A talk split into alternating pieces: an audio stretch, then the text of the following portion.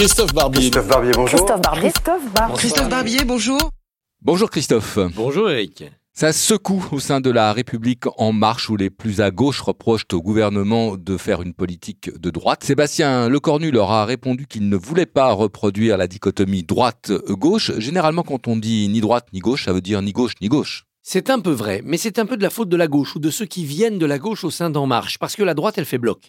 Elle vient du même bloc de droite, c'est-à-dire les jupéistes, une droite réformiste, antifiscale, une droite assez euh, soft sur les sujets identitaires, bref, la droite qui n'est pas la droite de Vauquier. Donc ils sont solidaires, ils ont un petit groupe au Parlement, ils ont quelques ministres, et ils sont assez cohérents dans leur démarche et dans leurs propositions, notamment quand il s'agit de baisser les impôts, de faire euh, des économies budgétaires et de respecter les euh, règles de déficit public. Bien, face à cela, bah, il y a plusieurs gauches. Il y a une gauche qui a une tendance écologique. On l'a vu avec euh, Hulot, orphelin. Maintenant, on la voit avec Canfin. Il y a une gauche à tendance sociale. Ce sont les anciens du Parti socialiste qui veulent à tout prix qu'on s'occupe des derniers de cordée. Il y a une gauche qui est plus réformiste, un peu l'héritière de la deuxième gauche, et qui va euh, se rapprocher peut-être des centristes. Une gauche qui est aussi macrono-macronienne, qui est arrivée un peu tard sur euh, la politique. Et puis, il y a une droite de gauche. Il y a une droite de gauche qui a rejoint les rangs de la gauche, c'est-à-dire euh, des gens venus de la droite mais qui ont une préoccupation sociale et qui ne s'allient pas au tout budgétaire de Darmanin, de Philippe ou de Le Maire. Bah, tout cela est un peu compliqué. Si vous arrivez avec un front divisé face à des gens qui sont homogènes, cohérents et qui s'expriment plus clairement,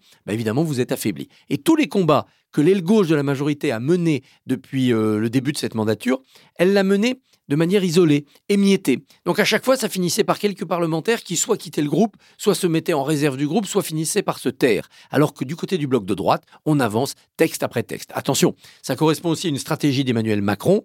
Commencer par la droite, le libéral, pour après financer le social. Ça fait bientôt deux ans qu'il fait du libéral, on attend le social.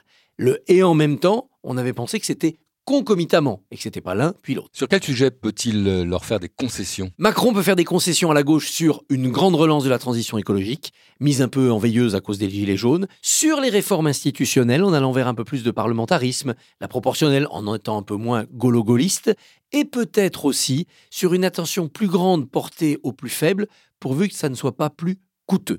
Par exemple, décentraliser, rapprocher les services publics de l'usager, ça apparaîtrait comme de gauche, moins jacobin, tout en étant finalement capable d'être applaudi par tous les bancs de l'hémicycle. Merci Christophe. Merci.